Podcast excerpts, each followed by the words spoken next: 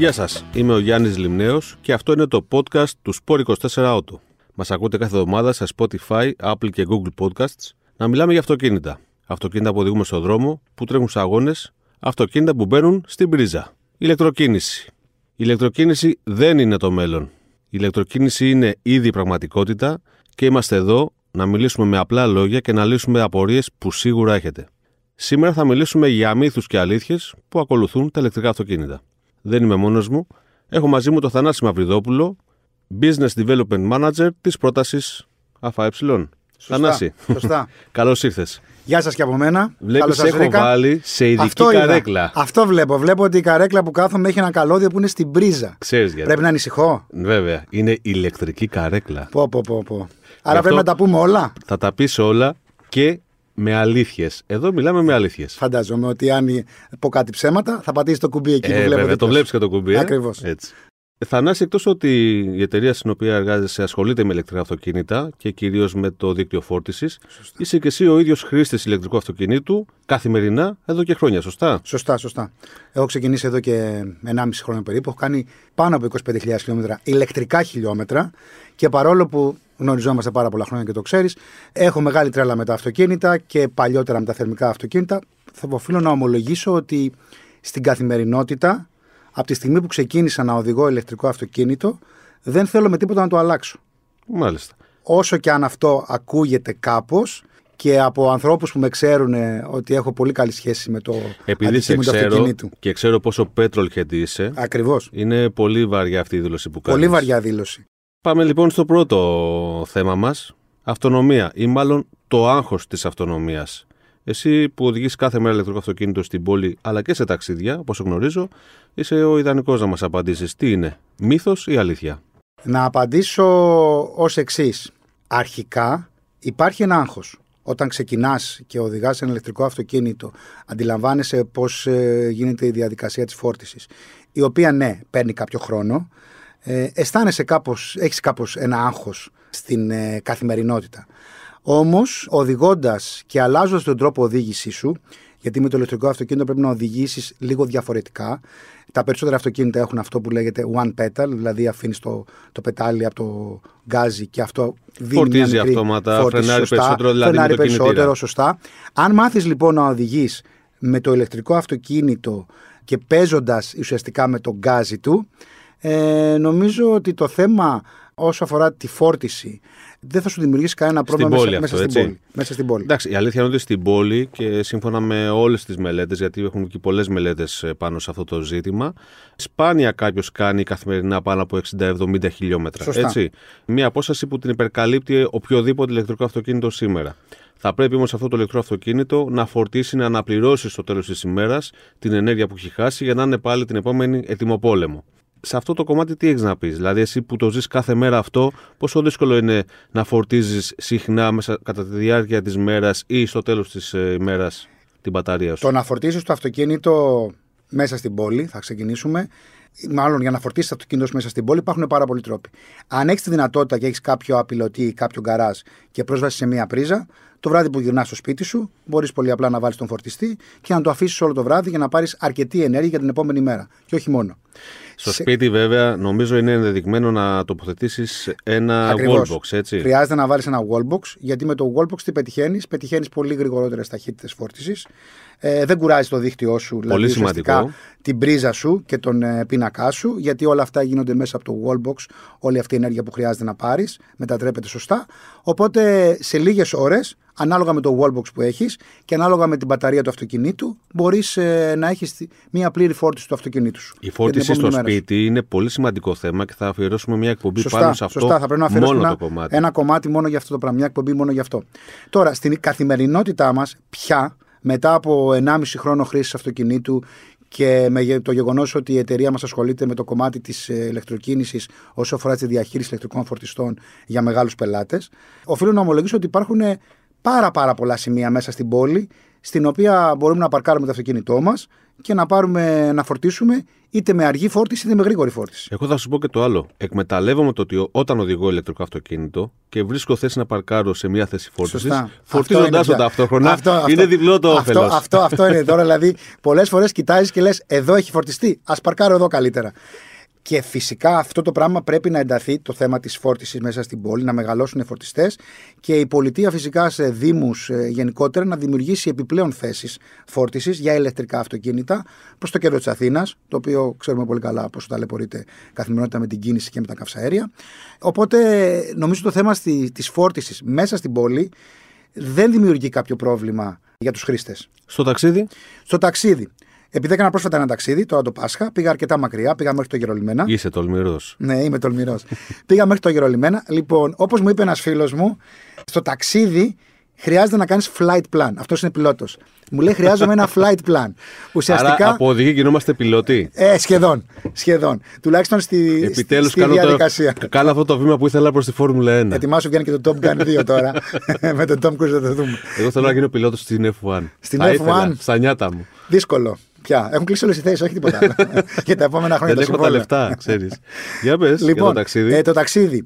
Χρειάζεται λοιπόν ένα flight plan. Χρειάζεται τι, χρειάζεται μια, μια διαδικασία που θα την ορίσει από το σπίτι σου ή μέσω εφαρμογών. Υπάρχουν πάρα πολλές εφαρμογές ή ακόμη και το ίδιο στο αυτοκίνητο μπορεί να σε βοηθήσει σε αυτό για να βρεις τα σημεία που θα πρέπει να φορτίσεις. Οπότε υπολογίζεις την ταχύτητα ταξιδιού. Έχουν, έχουμε δει ότι σε διάφορες μελέτες, αλλά και από χρήση που κάνουμε, ότι μια ενδεδειγμένη ταχύτητα ταξιδιού για να έχεις μια καλή κατανάλωση και να μπορείς να κάνεις αρκετά χιλιόμετρα είναι περίπου στα 115 με 120 χιλιόμετρα. Δεδομένου ότι 130 είναι τα όρια στους αυτοκινητόδρομους, από 120 με 130. Αυτό ε, ισχύει σε όλα τα αυτοκίνητα. Και, εντάξει, δεν θα είναι τα 120, αλλά πάνω από τα 130 η κατανάλωση σε ένα οποιοδήποτε αυτοκίνητο αυξάνεται, ανέβαινε, αυξάνεται γεωμετρικά πλέον. Ναι, ναι, ανεβαίνει ναι, ναι, ναι, πάρα πολύ. Ναι. Οπότε, έχοντας λοιπόν αυτό στο μυαλό μας, βλέπουμε στη διαδρομή σε ποια σημεία μπορούμε να φορτίσουμε, σε ταχυφορτιστή πάντα. Και να σας πω κάτι, στην αρχή φαίνεται λίγο δύσκολο γιατί ακούω από πάρα πολλούς μόρε, δεν μπορώ να περιμένω μέσα στο βενζινάδικο πόση ώρα θα κάνω, τι έχω να κάνω. Εγώ το έσπασα το ταξίδι επειδή ήθελα να δω κάποια πράγματα με την κατανάλωση και επειδή είχε και πάρα πολύ κίνηση τη Μεγάλη Παρασκευή που έφυγα. Ήταν αρκετά κουραστικό να φύγεις από την Αθήνα, ε, να βγεις έξω στην Εθνική. Ε, το έσπασα σε δύο 20 λεπτά. Μέχρι να σταματήσεις να ξεκινήσεις τη φόρτιση να πας μέσα στο ΣΕΑ, να πάρεις ένα καφέ, να κάνεις κάτι άλλο, να πας μια τουαλέτα τέλος πάντων και να επιστρέψεις, όταν είναι και δύο άτομα πάει ο ένας και μένει ο άλλος πίσω, περάσαν 10-15 λεπτά σχεδόν. Οπότε δεν μου φάνηκε καθόλου. Και το βασικό, ο κριτής σε αυτή την ε, περίπτωση είναι και η σύζυγος. Εάν η σύζυγος δεν παραπονεθεί ή τα παιδιά δεν παραπονεθούν σε όλη αυτή τη διαδικασία, ε, νομίζω ότι έχει κερδιθεί ένα μεγάλο κομμάτι. Εντάξει, τα παιδιά, αν περάσουν ευχάριστα στο διάλειμμα, δεν θα έχουν ε, θέμα. Το θέμα είναι ότι αναγκάζεσαι, ας το πούμε έτσι, να κάνεις διαλύματα σωστά. στο ταξίδι σου σωστά. για να, να πληρώσει ενέργεια. Σωστά, σωστά. Αλλά νομίζω ότι είναι χρήσιμο και για σένα και για τον οδηγό. Έτσι κι αλλιώς, κανονικά, σε ένα, ειδικά στα μεγάλα ταξίδια, πρέπει να σταματάμε, να ναι. ξεμουδιάζουμε, να είναι λίγο Απλά να, πρέπει, να το, ε, πρέπει αυτό να το προδιαγράψεις. Δεν είναι ότι είδα τώρα ένα βενζινάδικο, ένα σέα και σταμάτησα για να πληρώσω το καύσιμό μου ή να πάρω ένα καφέ. Αυτό πρέπει να το προγραμματίσεις λίγο, το οποίο δεν είναι και πάρα πολύ δύσκολο. Δηλαδή, όταν είσαι χρήση του ηλεκτρικού αυτοκινήτου, επειδή μπαίνεις σε όλη αυτή τη διαδικασία της φόρτισης, πώς θα φορτίσω, πότε θα φορτίσω, ε, σου γίνεται μια δεύτερη φύση. Το θέμα όμως είναι να μην συναντήσεις εκεί και άλλους δύο-τρει που είχαν την ίδια. Αυτό είναι το μεγαλύτερό σου πρόβλημα. Και είναι, υπάρχει μια σειρά αναμονής στο φορτιστή και δεν μπορείς να το παρακάμψεις στο σημείο γιατί πρέπει να φορτίσεις εκεί γιατί παρακάτω δεν έχει. Ακριβώς. Αυτό λοιπόν στο flight plan λοιπόν βάζεις και αυτή την παράμετρο. Επειδή λοιπόν τώρα όλες οι εταιρείες και ουσιαστικά και οι εταιρείες για τις οποίες εμείς έχουμε φτιάξει το δίκτυο ε, των φορτιστών, ε, του ελέγχου των φορτιστών. Υπάρχουν εφαρμογές. Βλέπεις εκείνη τη στιγμή αν είναι κατηλημένος ο φορτιστής ή όχι. Και ανάλογα κινείς, αν υπάρχει κάποιο ΣΕΑ παρακάτω το οποίο μπορεί να σε εξυπηρετήσει και βλέπεις ότι είναι άδειο, πας στο επόμενο. Αλλιώς, ναι, θα πρέπει να περιμένεις και ναι, αυτό που πρέπει να γίνει, τι, να μπουν περισσότερες πρίζες. Δηλαδή περισσότεροι φορτιστές στα ΣΕΑ στην εθνική οδό για να καλύψουν αυτό το πράγμα. Δηλαδή σε μεγάλες εξόδους, αυτό που παρατηρήσαμε και το είδαμε και στο Facebook, σε πάρα πολλά sites, ε, άνθρωποι να περιμένουν σε κάποιον φορτιστή δύο και τρία αυτοκίνητα. Ένα κομμάτι είναι η ποσότητα των ε, σταθμών φόρτιση. Ένα άλλο κομμάτι είναι η ταχύτητα που Ακριβώς. έχουν αυτοί οι φορτιστές. Γιατί παίζει και αυτό πολύ μεγάλο ρόλο. Σωστά. Βέβαια, αυτό προποθέτει και μια σοβαρή επένδυση από αυτόν που στείνει φορτιστέ. Αυτό είναι τώρα στην το θέμα. επιχείρησή Του, έτσι. Αυτό είναι το θέμα. Δηλαδή, πόσο να βάλω, πόσα λεφτά να βάλω, πόσα λεφτά Ναι. θα πάρω. Άλλο μεγάλο θέμα, Θανάση. φτιάξουμε Μην άλλη ανοίγουμε, θα το. Επίσης, ένα άλλο συζητήσουμε. μεγάλο θέμα. Ε, ό,τι βλέπετε σε κιλοβάτ πάνω σε ένα φορτιστή, δηλαδή βλέπετε ένα φορτιστή 120-180 ε, και δεν λέω τα 50, γιατί τα 50 είναι κάτι που θα το πάρει το αυτοκίνητο. Μην νομίζετε ότι το αυτοκίνητό σας θα Μπορεί πάρετε να και το θα δεχτεί. φορτίσετε με 120-180. Είναι Βέβαια. ένα Έχουμε- άλλο θέμα. Έχουμε πολλά το να κρατάμε πούμε. για ένα άλλο θέμα. Πολλά αυτό. να πούμε πάνω Για στην άλλο θέμα. αυτοκίνηση. Σωστά. Εξάλλου, έτσι κι αλλιώς, αυτή τη στιγμή όλη η επένδυση στην αυτοκινητοβιομηχανία αφορά τις μπαταρίες και τη φόρτισή τους. Έτσι, μην ξεχνάμε ότι πρόσφατα η Mercedes έκανε ένα ταξίδι με ένα concept το Vision EQX6 ε, από τη Γερμανία στο Κασί της Νότιας Γαλλίας, διανύοντας πάνω από χίλια χιλιόμετρα με μία φόρτιση. Έχουμε να, δω- να δούμε πάρα πολλά τα επόμενα χρόνια που έρχονται. Ωστόσο, σήμερα, για να κάνεις ένα ταξίδι στην Ελλάδα με ηλεκτρικό αυτοκίνητο, απαιτεί μια πολύ καλή προετοιμασία. Πολύ καλή προετοιμασία. Άρα, κλείνοντας το πρώτο μας θέμα, το άγχος της αυτονομίας, εγώ θα έλεγα ότι είναι μύθος για την πόλη, αλλά αλήθεια για το ταξίδι. Σωστά. Σωστά. Συμφωνώ απόλυτα σε αυτό. Επειδή μιλήσαμε για τη φόρτιση, πάμε να δούμε το κόστος της φόρτισης. Υπάρχει στο μυαλό όλων ότι είναι τσάμπα, ότι είναι φτηνή η φόρτιση, είναι φτηνό το ρεύμα. Ισχύει. Λίγο πριν τον πόλεμο, η κατάσταση τώρα είναι εξής. Εάν φόρτιζε στο σπίτι σου, με όλα τα έξοδα μέσα, ρήτρες εκείνης της στιγμή και διάφορα άλλα, ε, άλλους διάφορους φόρους που προστίθενταν επάνω στην τιμή της, ε, της κιλοβατόρας, ένας μέσος όρος ε, τιμής κιλοβατόρας ήταν κοντά στα 13 με 15 cent την κιλοβατόρα.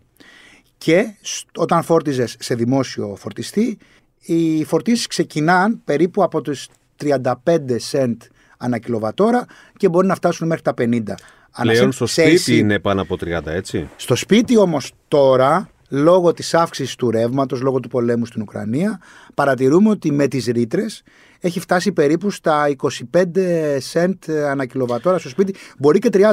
Εδώ θα κάνω μια παρένθεση, γιατί η αύξηση στην ενέργεια και στα καύσιμα έχει Μα στο ξεκινήσει καύσιμο πριν δεν τον έχει πόλεμο. πέσει- Έχει, πέσει, ναι. έχει ξεκινήσει πριν τον πόλεμο. Να σου πω Κλείνω κάτι. αυτή τη μικρή παρένθεση, Εντάξει, γιατί αυτό είναι είναι ένα, άλλη, άλλη ένα μικρό, συζήτηση. μικρό σενάριο συνωμοσίας ότι επειδή σε μερικά χρόνια θα τελειώσει το πετρέλαιο και επειδή βλέπουμε ότι όλες οι εταιρείες, οι πετρελαϊκές, ασχολούνται με το κομμάτι της ενέργειας, μπαταρίες και διάφορα άλλα θέματα για τη φόρτιση, γενικότερα αρχίζουν τώρα και παίρνουν, νομίζω ότι περισσότερο Δημιουργούν μπορούν.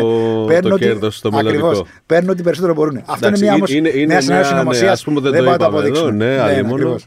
Ε, πολλά μπορούν να ακουστούν τέτοια εδώ πέρα, αλλά Εντάξει. το θέμα είναι να έχουμε. Δεν αποδεικνύεται, να δεν μας είναι- κατηγορήσει κανένας. Ναι, άλλη μόνο. Πάμε να δούμε όμως. Συμφέρει τελικά η φόρτιση σε σχέση, ας πούμε, γιατί και τα καύσιμα ανεβαίνουν, έτσι. Ακριβώς. Η βενζίνη έχει φτάσει στα 2,1 ευρώ, το πετρέλαιο κοντεύει στα 2 ευρώ το Και λίτρο. εκτός Αθηνών, αν υπολογίσεις ότι η βενζίνη συνήθως εκτός Αθηνών, δηλαδή στα νησιά ή απομακρυσμένε πόλεις, φτάνει και πάνω από 2,1 και 2,2. 2,2, ναι. ναι. Έχουμε δει και 2,3. Δηλαδή στα νησιά που μου στέλνουν κάποιες φωτογραφίες εκεί από τους Έχεις φίλους πολλούς μου. φίλους που πάνε στη Μύκονο, μάλλον. Όχι, όχι, εμείς πάμε σε άλλα νησιά. πάμε πιο πολύ στη Σύφνο. Α, μάλιστα. Εκεί μας λείπει ένας φορτιστής. το λέω, αν τα ακούμε. Άντε, λείπει ένας για κάνε φορτιστής. κάτι. Λείπει ένας φορτιστής. Πρέπει να το κανονίσουμε. Παραμένει λοιπόν η φόρτιση στο σπίτι φθηνότερη από ότι να βάζεις βενζίνη ή πετρέλαιο στο αυτοκίνητό σου; Ναι, παραμένει για μένα φτηνότερη. Και όχι μόνο αυτό, παρατηρούμε ότι επειδή έχει ανέβει η φόρτιση, δηλαδή το κόστος της φόρτισης στο σπίτι, λόγω των φόρων, των ρητρών και όλα αυτά της αναπροσαρμογής που ακούμε τελευταία και δεν ξέρουμε τι είναι. Κανένας δεν ξέρει. Κανεί δεν Κανείς εξηγεί. δεν ξέρει και δεν εξηγεί πώς λειτουργεί Αληθινά, και πώς βγαίνει βέβαια. ακριβώς. Παρά τα αυτά, ναι, είναι πιο φθηνό. Αυτό που βλέπουμε επίσης είναι ότι η δημόσια φόρτιση, που στην αρχή λίγο κατηγορήθηκε ότι τα 0,50 cent ανά κιλοβατόρα ή 0,40 ή και 0,35 που έχουν κάποιοι ακουγόντουσαν πολύ ακριβά, σήμερα φαντάζουν πάρα πολύ φθηνά.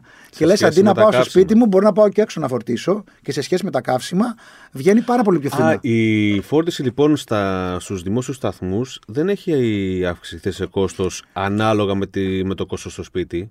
Αυτό μας Δεν λες έχει τώρα. αυξηθεί και ελπίζω μετά από αυτό που θα πούμε εδώ πέρα να μην το αυξήσουν. μην το αυξήσετε. Κρατήστε το όσο έχει, ε.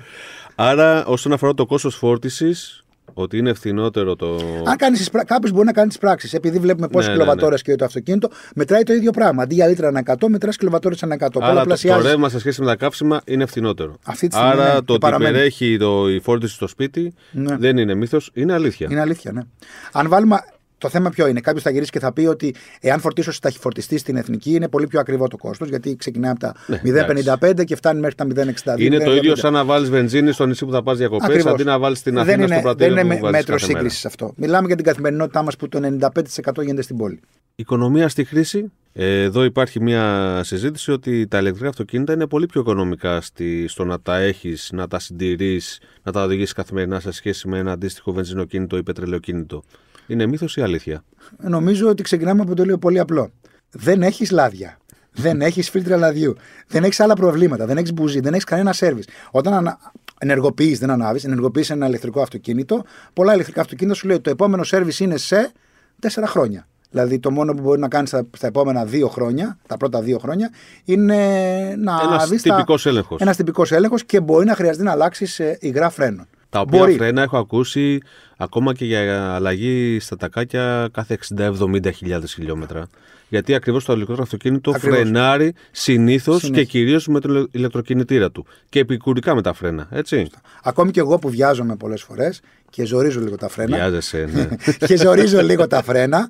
Δεν νομίζω ότι θα έχω πρόβλημα Βιάζεσαι στα πρώτα. κυρίω σε δρόμους με στροφές. Ε, με στροφές, αν έχει λίγο κίνηση και έχω καθυστερήσει το ραντεβού όπως σήμερα. Καθυστέρησα κάπως. Φτάνει, φτάνει, γιατί βλέπω λίγο το κουμπί εδώ. Όχι, και- όχι, όχι, όχι. Εντάξει, δεν θα πω άλλα πράγματα. Οπότε νομίζω ότι η χρήση δεν έχει κόστος. Πέρα το κόστος της φόρτισης, δεν δημιουργείται κάποιο πρόβλημα. Οπότε δεν έχεις κάτι να πληρώνεις σε σερβις ή σε κάτι. Δεν έχεις άλλο. τελή κυκλοφορίας. Ακριβώς. Δεν έχεις καύσιμα, είναι πολύ φθηνότερο το ρεύμα. Δεν έχεις συχνά σερβις. Το μόνο πρόβλημα που βρίσκω εγώ είναι ότι δεν υπάρχουν, όπως δεν υπάρχουν πολλά σημεία φόρτισης, δεν υπάρχουν και πολλά σημεία συντήρησης. Δηλαδή, επειδή κάθε εταιρεία πρέπει να δημιουργήσει εξειδικευμένα Πολύ τμήματα εξειδικευμένο. που θα συντηρούν τα ηλεκτρικά αυτοκίνητα.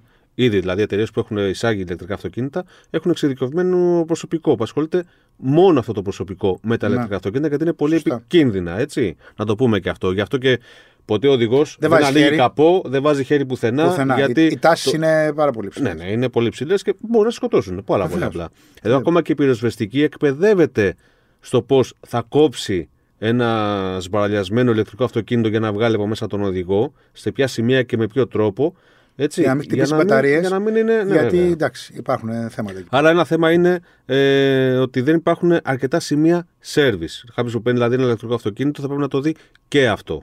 Έτσι, γιατί εντάξει, Νομίζω όμως Αθήνα, όλες οι εταιρείες τώρα που αρχίζουν και Θεσσαλονίκη, πουλάνε Ναι, ε, εκπαιδεύουν το προσωπικό τους. Ναι. Και Ουσιαστικά, δημιουργούν αν ειδικά εξαιρέσεις τμήματα. τις αλλαγές στα τακάκια ή στα υγρά φρένων, ο κλασικός μηχανικός που γνωρίζουμε σε μια εταιρεία, σε ένα σερβις, δεν είναι ο ίδιος. Ουσιαστικά ο, ο μηχανικός του ηλεκτρικού αυτοκινήτου είναι ένας άνθρωπος ο οποίος ξέρει από υπολογιστές, ξέρει από software και μπορεί να μην είναι καν στην Ελλάδα, έτσι. και μπορεί να είναι κάπου αλλού. Ναι, Γιατί βέβαια. μπορεί να συνδεθεί το αυτοκίνητο στο δίκτυο και κάποιος από την Γερμανία, από την Ιαπωνία, από Αμερική, δεν ξέρω από πού θα είναι το αυτοκίνητο, να επέμβει στο λογισμικό του και να λύσει το πρόβλημα. Γιατί το ηλεκτρικό αυτοκίνητο είναι τι είναι, σε ένα μεγάλο ποσοστό, λογισμικό. Λογισμικό, ένα software είναι. ναι. Και το λογισμικό θα μπορείς να το κατεβάζεις ακόμα και εν κινήσει, να κάνεις ένα update όπως κάνουμε το κινητό μας δηλαδή. Ε, ήδη έχω κάνει ένα update εγώ, δηλαδή το βράδυ το κάνει το βράδυ όταν ήταν σε Φόρτιζε. ειρηνία το αυτοκίνητο και φόρτιζε. Έκανε ένα πλήρες update πριν από δύο εβδομάδες και τώρα περιμένουμε ένα πιο καινούριο να έρθει. Και θα μπορείς μέσα αυτό τον update να κάνεις και αναβάθμιση του εξοπλισμού σου, έτσι. Θα Ακριβώς. μπορείς, ναι. Αυτό είναι το μεγάλο θέμα και το μεγάλο ουσιαστικά ε, Εκεί υπάρχει ένα project πεδίο- των μεγάλων εταιρε- των εταιριών. Ναι, ναι. Εκεί υπάρχει ένα πεδίο κέρδους. Ακόμα ένα καινούριο πεδίο. Μέσα από εκεί, δηλαδή από υπηρεσίες και εξοπλισμό που θα μπορούν να πουλούν πολύ εύκολα on the air σε ήδη πελάτες. Ό,τι θέλεις. θα Τι μπορούν θες να βγάζουν ενεργοποιήσεις, κέρδος. τι σου Και εσύ λείπει. δεν μπορείς να χρησιμοποιήσεις Ακριβώς. υπηρεσίες που δεν τις θες κάθε μέρα, αλλά τις χρειάζεσαι για, ένα συγκεκριμένο, για μια συγκεκριμένη Αυτό περίπτωση. είναι, αυτό είναι ένα ή κομμάτι το χρονικό οποίο διάστημα. πραγματικά, πραγματικά θα, θα αλλάξει πάρα πολύ το τοπίο.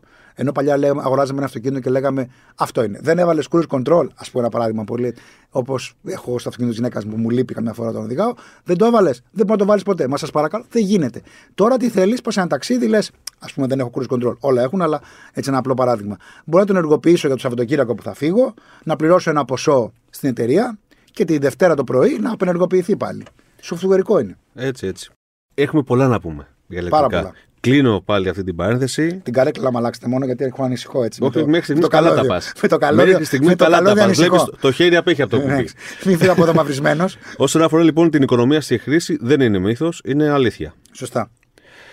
Τα αυτοκίνητα όμως που μπαίνουν στην πρίζα είναι ακριβά. Μύθος ή αλήθεια; Είναι ακριβά. Είναι ακριβά. Είναι ακριβά. Δεν μπορείς να πεις ότι δεν είναι ακριβά, αλλά εδώ υπάρχει ένα μεγάλο αλλά. Συνήθως τα αυτοκίνητα, τα ηλεκτρικά, ε, από τις τελευταίες τιμές και από τις γενναίες επιδοτήσεις που κάνουν τα ευρωπαϊκά κράτη, και εδώ υπάρχει μια πολύ μεγάλη επιδότηση όταν αγοράζεις ηλεκτρικό αυτοκίνητο. που Περιμένουμε φτάνει- να μπει σε εφαρμογή ο δεύτερο ναι, κύκλος μπράβο. του κινούμε ηλεκτρικά. Μπράβο, που θα φτάνει περίπου στα 8.000 ευρώ. Έως. έως 8.000 ευρώ, μέχρι ένα σημεν- συγκεκριμένο ποσό αξίας αυτοκινήτου. Τα ηλεκτρικά αυτοκίνητα δηλαδή ξεκινάνε από τα 30.000 ευρώ και πάνω. Ουσιαστικά. Ουσιαστικά. Υπάρχουν και κάποια που πάνε κάτω από το σκαλοπάτι των 30, 26, 27, 28. Αλλά αν φτιάξεις λίγο τον εξοπλισμό και βάλεις μερικά παραπάνω πραγματάκια, το 30 νομίζω ότι είναι το πάτωμα και πάνω. Οπότε, τι λέμε, ότι αν ένας άνθρωπος ε, ψάχνει να βρει ένα αυτοκίνητο στα 15 με 20.000 ευρώ, αυτή τη στιγμή δεν μπορεί να ικανοποιηθεί για ηλεκτρικό. Υπήρχαν κάτι φτηνά ηλεκτρικά αυτοκίνητα που πλησιάζαν κοντά στα 25.000 ευρώ. Αυτή τη στιγμή δεν υπάρχουν πάρα πολλά. Τα εργοστάσια προσπαθούν να κατεβάσουν τις, τις τιμές, όμως βλέπουμε το εξής. Δεν ισχύει αυτό. Δηλαδή δεν Ναι. έχουμε δει μείωση στα ηλεκτρικά. Καθόλου. Αντίθετα, έχουν ακριβήνει πάρα πολύ τα συμβατικά αυτοκίνητα. Ακριβώς αυτό πήγα να πω. Ότι λόγω της έλλειψης των ημιαγωγών, των microchips, ε, σε παγκόσμιο επίπεδο, ε, παρατηρούμε ότι υπάρχουν ελλείψεις ε, στα αυτοκίνητα, δηλαδή καθυστερήσεις πολύ μεγάλες παραδόσει Τεράστιες, του. τεράστιες. 9 μήνες, ένα χρόνο. Έχω ακούσει άνθρωπο που περιμένει πάνω από ένα χρόνο για ένα αυτοκίνητο που έχει βάλει παραγγελία. Οπότε, τι γίνεται, είναι το, ο νόμος της προσφοράς και της ζήτησης. Ναι, αυτή τη στιγμή λοιπόν έχουν αυξ- ε, αυξηθεί τιμές στα συμβατικά αυτοκίνητα. Βενζίνες κυρίως, γιατί Ναι. τα, τα πετρέλαια εξαφανίζονται σιγά σιγά. Ναι, τα διώχνουν περιορίζονται από τον κόσμο στο πάνω στο- κομμάτι ακριβώς. της Στα αγοράς, χαμηλά σε ακριβά εξαφανίζονται. και μεγάλα αυτοκίνητα. Ε, οπότε αυτή η σύγκληση τιμών που περιμέναμε μεταξύ συμβατικών και ηλεκτρικών αυτοκινήτων συμβαίνει ανάποδα. Ναι. Δηλαδή αντί να Έρχονται τα- φτηνίνουν τα, ηλεκτρικά, έρχονται τα- ακριβένουν τα, τα συμβατικά. τα συμβατικά. Ναι. Τα οποία έτσι κι αλλιώς σε 10 χρόνια από τώρα θα είναι. Οι περισσότεροι έχουν πει ότι από το 2030 και μετά θα σβήσουν την παραγωγή. Ε, από το 35 Το- λέω εγώ. Ναι, εντάξει. Γιατί Κάποιες δεν- εταιρείες, όχι όλες, Ναι, ναι, ναι. Περισσότερες λένε ότι από το 30 και μετά θα. θα... θα σβήνουν παραγωγές. Κάθε καινούργιο αυτοκίνητο που βγαίνει θα είναι μόνο ηλεκτρικό. Ναι, θα είναι μόνο Οι αυτό. περισσότερες. Θα κρατάνε πολύ μικρές παραγωγές. Βέβαια, επειδή έχουμε ένα πόλεμο, ο οποίος δεν ξέρουμε τι εκτάσεις θα πάρει, δεν ξέρουμε τι θα γίνει σε 10 χρόνια από τώρα. Αλλά Σωστά. η τάση είναι αυτή πάντως. Ναι, ναι, πάντως δεν θα φετινίνουν τα ηλεκτρικά αυτοκίνητα, αυτό είναι αλήθεια. Ακριβένουν τα συμβατικά. Οπότε αυτή είναι η διαφορά που λέγαμε για το αντίστοιχο συμβατικό με το ηλεκτρικό, δηλαδή ίδιας μάρκας, ίδιας φιλοσοφίας.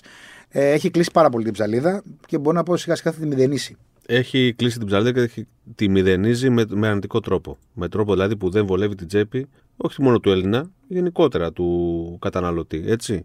Άρα τα ηλεκτρικά αυτοκίνητα είναι ακριβά, είναι αλήθεια και είναι μύθος ότι θα φτηνίνουν. Αυτό λέμε. Σωστά. Όπως επίσης ε, πιστεύω ότι δεν θα φτηνίνουν ούτε τα συμβατικά μέχρι να καταργηθούν εντελώς. Οπότε εγώ έχω να πω προσωπική συμβουλή σε όποιον σκέφτεται να αγοράσει αυτοκίνητο, ας το παραγγείλει τώρα, έστω και αν έρθει σε ένα χρόνο από τώρα, γιατί τα πράγματα δεν είναι βίωνα. Δεν βλέπω να βελτιώνεται η κατάσταση με τις παραδόσεις μέσα στο 22. Ίσως από τα μέσα του 23 και μετά να αρχίσουμε να βλέπουμε σημαντική βελτίωση. Και πάμε στο πέμπτο και τελευταίο θέμα, Μύθος ή αλήθεια ότι η οδήγηση ενός ηλεκτρικού αυτοκινήτου δεν διαφέρει σημαντικά από ένα συμβατικό; Εσύ οδηγείς κάθε μέρα. Ναι. Θα πω το εξής. Ότι σε ένα πολύ μεγάλο ποσοστό το να οδηγήσει ένα ηλεκτρικό αυτοκίνητο, παρόλο που οι μπαταρίες προσθέτουν ένα μικρό βάρος ή μεγάλο, ανάλογα τι Μεγάλο μπαταρίες βάρος, έχεις. μεγάλο. Υπάρχουν αυτοκίνητα με μικρές μπαταρίες, αλλά με μεγάλες μπαταρίες. Προσθέτουν ένα βάρος. Το ότι οι μπαταρίες είναι τοποθετημένες στο πάτωμα, χαμηλώνει το κέντρο βάρους. Ακριβώς. Οπότε, αν ξέρεις τι θες να κάνεις, το κάνεις και το κάνεις πιο σβέλτα. Βέβαια, όσο ανεβαίνουν τα χιλιόμετρα, αυτό δυσκολεύει γιατί το παραπάνω βάρος μας δημιουργεί άλλα προβλήματα με τις αναρτήσεις, με τα φρένα μας. Αλλά αν θες να οδηγήσεις βέλτα με ένα ηλεκτρικό αυτοκίνητο, πας πάρα πολύ ωραία. Και, πας και, και η επιτάχυνση βέβαια που έχεις.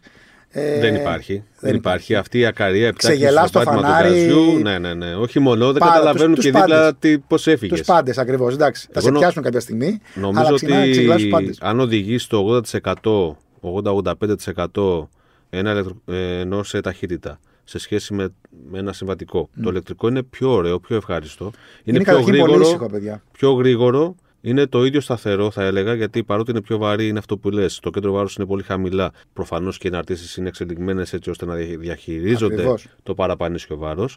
Από εκεί και πάνω όμως, δηλαδή όταν φτάνουμε προς το όριο του αυτοκινήτου. Τα Ε, πράγματα δυσκολεύουν. αρχίζει, ναι, όχι επικίνδυνα. Όχι, αισθάνεσαι, αν καταλαβαίνεις από αυτοκίνητο και καταλαβαίνεις μεταφορά βάρους Αυτό. σε μία στροφή και ποιος τροχός φορτίζεται, τι θα σου κάνει στα επόμενα βήματα, αισθάνεσαι αυτό το παραπάνω βάρος. Κυρίως στις εναλλαγές πορείας, δηλαδή σε εσάκια, γρήγορα εσάκια που Εκεί μπαίνεις με έχεις- φόρα και υπάρχει απότομη εναλλαγή πορείας, οπότε υπάρχει η αδράνεια του βάρους. Εκεί καταλαβαίνεις διαφορά σε ένα βαρύ ηλεκτρικό σε σχέση με ένα ελαφρύτερο βενζινοκίνητο ή πετρελαιοκίνητο αυτοκίνητο. Σωστά. Που και ανάμεσα στα δύο τελευταία, το βενζινοκίνητο συνήθως είναι καλύτερο, το πετρελαιοκίνητο συνήθως έχει βάρος μπροστά βάρος λόγω μπροστά του, λόγω του κινητήρα, του που είναι κινητήρα. Ωστόσο, ε, όντως η οδήγηση δεν διαφέρει. η- Και η απλή οδήγηση καθημερινή δεν διαφέρει σε κάτι. Διαφέρει Έτσι. το ότι έχεις απόλυτη ησυχία. Απόλυτη ησυχία. Καλύτερη, λοιπόν. Δεν υπάρχει αυτή η ησυχία που έχεις μέσα στο ηλεκτρικό αυτοκίνητο. Είναι τόση που πολλές φορές, επειδή η δουλειά μου είναι τέτοια που κάνω πάρα πολλές συναντήσεις μέσω, μέσω του υπολογιστή, μέσω του κινητού τηλεφώνου, πολλές φορές ξεκινάω από το σπίτι, μπαίνω στο αυτοκίνητο, Και κάνεις συνεχίζω, κάνω meeting, δεν καταλαβαίνει κανένας Μην αν είναι. μιλάς άλλο, θα πατήσω το κουμπάκι της Εντάξει, εντάξει, καρέκλα. συγγνώμη, δεν μιλάω. Πάντως δεν καταλαβαίνεις τίποτα. Και μάλιστα πολλές φορές ενοχλεί όταν ανοίξεις το παράθυρο, πολλές φορές που είναι δίπλα σου με χαλασμένη εξάρτηση σε ένα αυτοκίνητο και λες: Πω, πω, πω, τι θόρυβος είναι αυτό. Ξανανέβα στο παράθυρο. Εμένα μου είχε κάνει εντύπωση ο- την πρώτη φορά που αντιλήφθηκα ότι δεν υπάρχουν σημαντικές διαφορές στην οδήγηση ηλεκτρικού βενζινοκίνητου και δίζελ ήταν στην παρουσίαση του Peugeot 208 που κυκλοφορεί τώρα. Ήταν η πρώτη φορά που τα οδήγησα όλα μαζί. Στο εξωτερικό δεν θυμάμαι αν ήταν Πορτοκαλία, δεν θυμάμαι που ήταν. Και μου είχε κάνει φοβερή εντύπωση ότι το ηλεκτρικό πέρα από πιο γρήγορο από τις υπόλοιπες εκδόσεις του αυτοκινήτου ήταν το ίδιο σταθερό και απολαυστικό στην οδήγηση. Οπότε, όσον αφορά και την οδήγηση, ότι δεν διαφέρει ε, από ένα συμβατικό ή είναι και λίγο πιο ευχάριστο, δεν είναι καθημερινότητα μύθος. για μένα είναι πολύ Είναι πιο αλήθεια. ευχάριστο. Είναι Στην αλήθεια. καθημερινότητα μες στην πόλη, ναι, είναι αλήθεια. Συμφωνώ. Θανάση, νομίζω ότι απαντήσαμε στα πέντε βασικά πρώτα σημεία που πρέπει κάποιος ε, να έχει υπόψη του στην επιλογή ηλεκτρικού αυτοκινήτου, αν δηλαδή θα πρέπει να πάρει ηλεκτρικό ή όχι. Είσαι πολύ καλός, απέφυγες να πατήσω το κουμπί της ηλεκτρικής Ευχαριστώ πάρα καρέκλας. πολύ. Σώθηκα για σήμερα. Νομίζω θα σε φέρω και σε επόμενη εκπομπή να μιλήσουμε. Είναι πολύ σημαντικό αυτό που είπαμε για τη φόρτιση στο σπίτι. Ναι, θα μιλήσουμε και για αυτό και για, νομίζω και για άλλα θέματα μπορούμε να μιλήσουμε. Πάρα πολλά, πάρα πολλά, αλλά νομίζω ότι αυτό είναι πολύ σημαντικό και θα είναι ίσως η επόμενη εκπομπή. Στη διάθεσή σας.